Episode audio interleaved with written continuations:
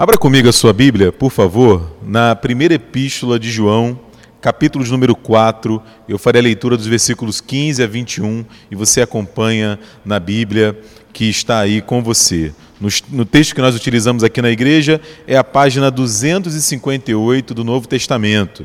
Primeira carta de João, capítulo 4, versículos de 15 a 21. Diz assim a palavra do Senhor. Aquele que confessar que Jesus é o Filho de Deus, Deus permanece nele e ele em Deus. E nós conhecemos e cremos no amor que Deus tem por nós. Deus é amor, e aquele que permanece no amor permanece em Deus e Deus nele. Nisto é em nós aperfeiçoado o amor, para que, no dia do juízo, mantenhamos confiança, pois, segundo ele é, também nós somos neste mundo. No amor não existe medo. Antes, o perfeito amor lança fora o medo. Ora, o medo produz tormento. Logo, aquele que teme não é aperfeiçoado no amor.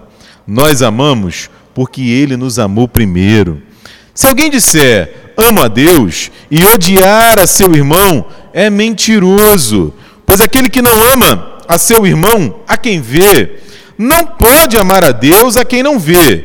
Ora, temos da parte dele este mandamento: que aquele que ama a Deus, ame também a seu irmão. Estamos aqui nesse meio extraordinário, sem a sua presença aqui conosco na igreja do Senhor, mas podemos estar juntos pela maravilha, pela bênção da tecnologia. E a reflexão que eu quero trazer aqui ao nosso coração nessa noite é a respeito do medo. É a respeito do medo. Se eu fizer uma pergunta para você agora, o que vem ao seu coração? Você, meu irmão, minha irmã, tem medo de quê? O que que atormenta de alguma maneira o seu coração? E aí você pode pensar, poxa Diego, em tempos como o nosso, né, ou os nossos, soa até descabida essa pergunta, até sem sentido, diante das notícias que chegam da pandemia do Covid-19, o novo coronavírus, as suas consequências econômicas, políticas, sociais. É só dar um F5, um atualizar no meu navegador e no seu, e novas notícias chegam e apertam o nosso coração. Como é que você pergunta para mim de que, que eu tenho medo? Ora, eu tenho medo de ficar doente. Eu tenho medo de ficar doente, Diego. Eu tenho medo pelos meus pais, que são mais velhos, que estão no grupo de risco. Eu tenho medo de perder o meu sustento. Não é? Como é que eu vou trabalhar? Como é que eu vou sustentar a minha casa e a minha família? Eu tenho medo, Diego, dos resultados do meu filho na escola, na faculdade. A gente tem alguma dinâmica. Eu tenho duas crianças em casa, uma delas já em idade escolar, e eu sei que não é fácil manter a rotina. Aliás, é praticamente impossível manter a rotina de estudos em casa. Eu tenho medo, Diego, pelo meu filho, pela minha filha, pelo meu irmão, pela minha irmã que estão vivendo na China, na Coreia, nos Estados Unidos, em Portugal, na Europa. O que vai acontecer com eles? É claro que esses são medos emergentes. Né? Desde que começou a pandemia do coronavírus, isso tem é, tomado o nosso coração, as nossas conversas, mas a verdade é que há muitos outros medos que podem é, tocar o nosso coração e a nossa vida de alguma maneira. Por exemplo, é, tem gente que tem medo de não dar certo de alguma maneira na sua vida, na sua profissão, nas suas expectativas, nos seus sonhos. Tem gente que tem medo de falhar na sua família, no seu casamento, falhar como pai, falhar como mãe, falhar como filho. Tem gente que tem medo de envergonhar a sua família. Tem gente que tem medo de ficar sozinho. Aquela famosa piada infame. Ah, fulano, fulana vai ficar para titio ou para titia. E não sabe o quanto de mal isso faz no coração de quem ouve e de quem vive essa situação. Medo, ao contrário, de se casar e dar errado. Enfim, o medo do que os outros vão achar. Mas se isso acontecer, se aquilo acontecer, se eu agir dessa maneira, se eu perder o emprego, enfim, o que, que os outros vão pensar? Eu acredito que eu já tenha me feito entender, é, de fato, é grande a lista de medos que podem tomar o nosso coração. E aí, diante de nós, a palavra do Senhor, que nos diz um sonoro: não tenha medo um sonoro, um eloquente, não tenha medo. Dependendo da chave bíblica que nós formos consultar, essa expressão vai aparecer mais de 50 vezes na Bíblia, desde o Antigo Testamento, passando pelos Salmos, pelos profetas e até o Novo Testamento. E aí, diante de nós, nessa noite, esse texto da primeira carta do apóstolo João. João, que é um dos grandes autores do Novo Testamento, ele escreve o seu evangelho, escreve essas três cartas, escreve o livro do Apocalipse, o último texto da Bíblia. E aqui, nesses versículos 15 a 21, ele nos diz que Deus é amor. E aquele que permanece no amor, permanece em Deus e Deus nele, e nisto é aperfeiçoado em nós o amor, para que no dia do juízo, naquele dia em que todos nós estaremos de joelhos dobrados diante do Senhor, nós mantenhamos confiança. E é claro, eu vou falar um pouco sobre isso. Essa confiança não é apenas uma confiança para o futuro, é uma confiança que move o meu coração hoje, agora, desde já. E aí a gente precisa pensar sobre o que, que João está falando na sua carta, o que, que João está falando nesse texto diante de nós. Ele está falando à igreja daquele tempo e para mim e para você hoje sobre as consequências da confiança em Jesus Cristo. Ou seja, qual é o resultado prático de colocar a minha vida, o meu coração, a minha fé, as minhas expectativas na pessoa de Jesus. E nesse texto especificamente ele fala de duas consequências, duas consequências e a gente viu isso de forma muito clara.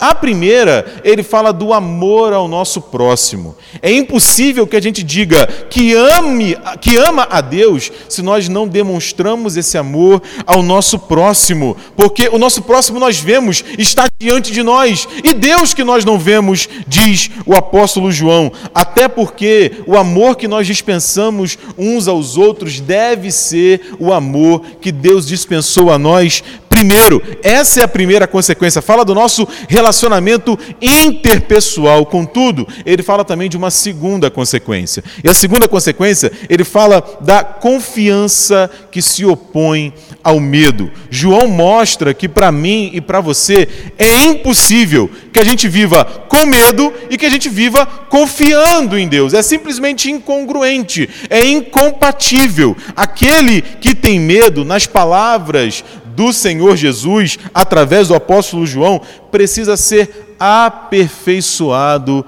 no amor. Eu ouvia esses dias o filósofo Mário Sérgio Cortella, muito conhecido de todos nós, e ele fazia uma reflexão muito interessante. Ele diz: Nós não nascemos prontos.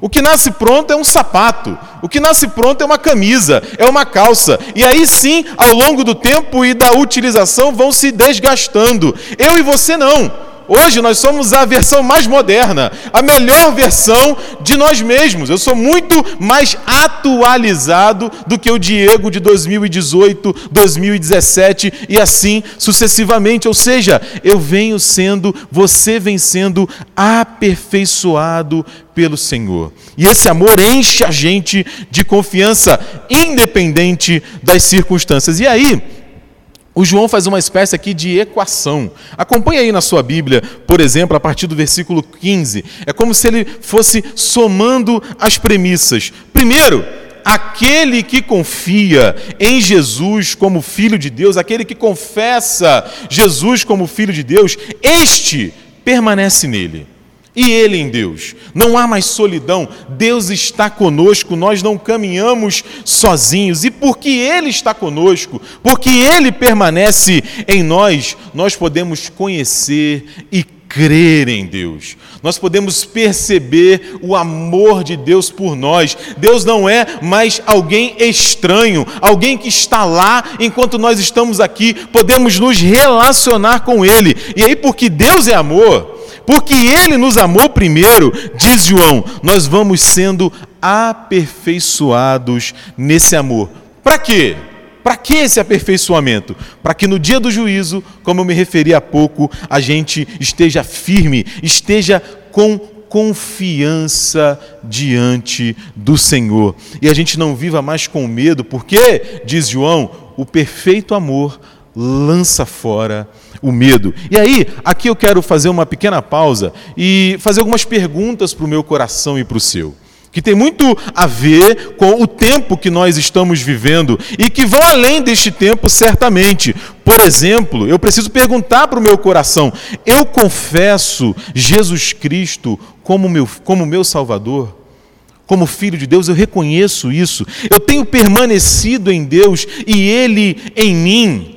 Eu posso dizer que ando com Deus, que converso com Ele, que ouço a Sua voz. Eu tenho conhecido e crido no amor de Deus por mim. Há em mim há no meu coração a consciência, a certeza desse amor de Deus. Eu tenho sido aperfeiçoado dia após dia pelo amor de Deus na minha caminhada. Por que, que eu estou fazendo todas essas perguntas, meu irmão, minha irmã? Porque a resposta delas é da resposta delas que vai vir a consideração ao meu coração se eu posso viver com confiança ou se eu posso viver com medo.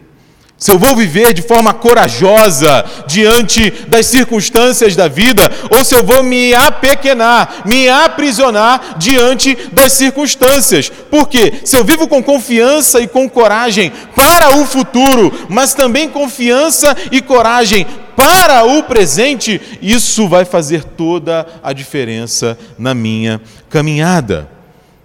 Eu posso me perguntar, por exemplo, por que ter medo de uma doença? Por que temer pela minha família? Por que temer a opinião dos outros? Por que temer, por exemplo, não dar certo, falhar, não atender às expectativas dos outros? Meu irmão, minha irmã, nós não precisamos viver com medo, embora seja necessário uma ressalva aqui. Seja necessário uma ressalva. Alguma dose de medo alguma dose de receio, de preocupação, é natural. Não apenas natural, mas necessária, visto que nós somos humanos, nós somos frágeis, nós somos limitados, nós não nos bastamos. E esse tipo de circunstância que nós estamos vivendo hoje nos lembra exatamente disso. A questão que o apóstolo João se refere, que a Bíblia se refere várias vezes e que eu estou tentando falar ao meu coração e ao seu nessa hora, é que nós não podemos viver aprisionados pelo medo dominados pelo medo, paralisados pelo medo. E aí a gente chega aqui num segundo momento da nossa reflexão. Como é que então eu posso superar isso? Como é que eu posso enfrentar isso segundo a palavra de Deus? Em primeiro lugar, lembrando como esse texto nos diz e como a Bíblia é pródiga em nos ensinar que o perdão de Deus me alcançou.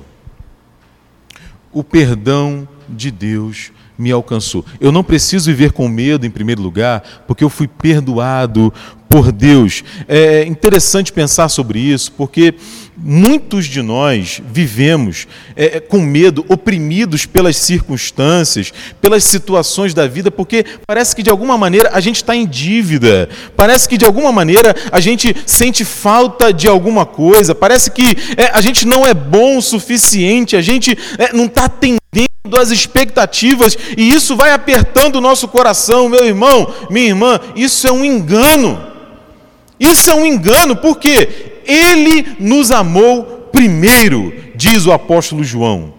Antes de nós sermos capazes, antes de nós sermos, entre aspas, seja lá o que isso for, bons o suficientes, antes das nossas medalhas, dos nossos méritos, da nossa conta bancária, do nosso nome grande, ele nos amou primeiro. Antes dos nossos pecados, das nossas falhas, das nossas fraquezas, das nossas decisões equivocadas, que eventualmente até hoje eu e você colhemos ah, os frutos delas, Ele nos amou primeiro. Se a gente voltar um pouquinho nesse mesmo capítulo, no versículo 10, o apóstolo João diz o seguinte: Nisto consiste o amor não em que nós tenhamos amado a Deus, mas em que Ele nos amou e enviou o Seu Filho como propiciação, como oferta, como dádiva pelos nossos pecados. O perdão de Deus me alcançou e te alcançou. Por isso eu não preciso viver com medo. O Thales Roberto já há muito tempo compôs e a gente canta até hoje. Mesmo sendo assim, pobre pecador, Deus me ama. Mesmo sendo falho, mesmo sem merecer, Deus me ama. Se eu estou forte, Deus me ama. Se eu estou fraco, se eu estou caído, Ele não deixa de me amar. Uma frase que eu carrego comigo há muito tempo, lida no livro Maravilhosa Graça do Filipe Yancey, diz o seguinte: ele diz para mim e para você: é, não há nada que nós possamos fazer para Deus nos amar mais. Não há nada que nós possamos fazer para Deus nos amar menos, porque Deus nos ama porque Ele é, porque Ele decidiu nos amar. Ele deu o primeiro passo, ele nos amou primeiro. Eu não preciso viver com esse medo que me paralisa. Em segundo lugar, como eu já falei um pouco anteriormente, a gente precisa entender para superar esse medo paralisante, é, qual é a ação do medo na nossa vida. Como o medo age na nossa vida. E eu quero é, trazer aqui à memória aquela passagem de Jesus que vai ao encontro dos discípulos no mar de madrugada. Jesus sai para os discípulos estão sozinhos no meio do mar da Galileia e de repente eles veem uma figura que eles não conseguem identificar muito bem, porque eram por volta das quatro horas da manhã, as ondas agitavam o mar. Os discípulos, diz o texto de Mateus 14, 26, que eles ficaram aterrados. Aterrados e exclamaram: É um fantasma. E tomados de medo, eles gritaram: Veja, meu irmão, minha irmã, é, é, era o próprio Cristo que via em direção deles. Era simplesmente Jesus, mas as circunstâncias, a realidade ao redor deles, a madrugada, o mar agitado, eles estando sozinhos, imaginando que Jesus é, não iria acompanhá-los, não iria encontrá-los, de repente aquela figura estranha. Ora, quem vai andar por sobre as águas. Os discípulos não conseguiram compreender ou pensar que poderia ser o próprio Cristo ao encontro deles. O medo faz isso comigo e com você. O medo cega a gente. O medo paralisa, o medo confunde, o medo impede a gente de discernir a realidade. Aliás, o que a gente mais tem feito nos últimos dias é justamente combater as chamadas fake news Toda hora chega no meu telefone e no seu, no meu e-mail e no seu, uma notícia equivocada, uma notícia que não é verdade. E a gente lê aquilo, não busca saber se é fato ou se não é, e logo se assusta, logo se amedronta. Pensa, por exemplo, nos espias.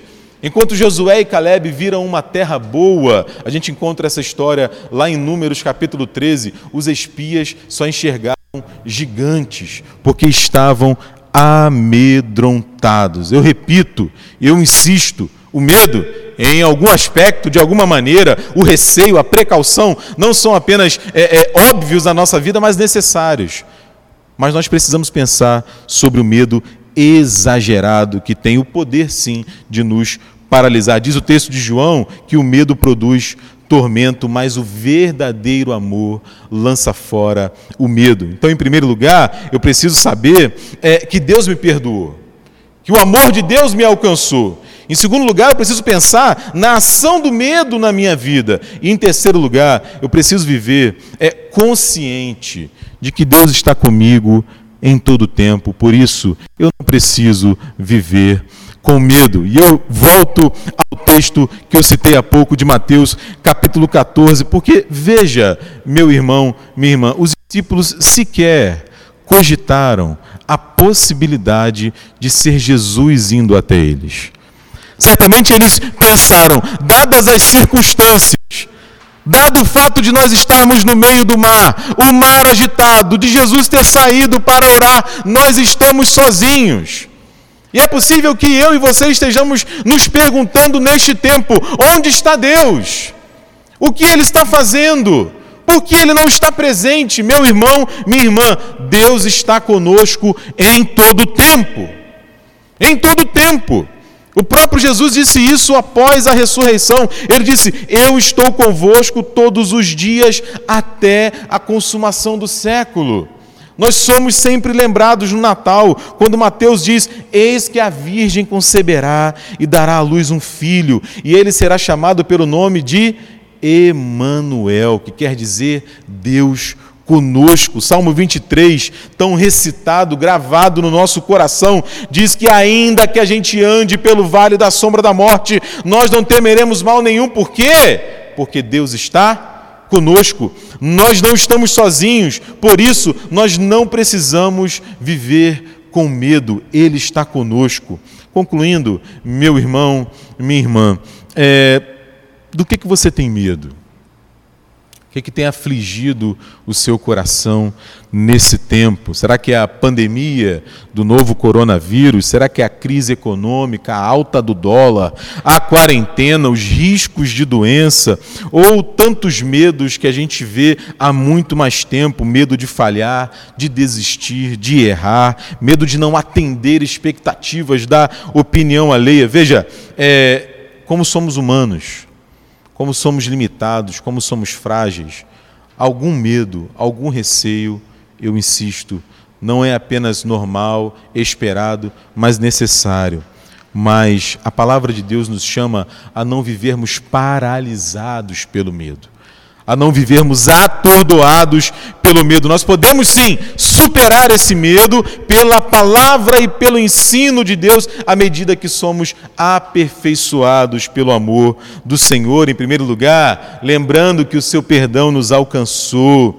Em segundo lugar, entendendo a ação do medo na minha vida e como Deus me chama e me capacita a superá-lo. E finalmente, em terceiro lugar, consciente de que Deus está comigo em todo o tempo. Ele é o Senhor da minha e da sua história. Que a gente confie nele hoje, amanhã, em todo o tempo. Que Deus te abençoe, meu irmão, minha irmã. Amém.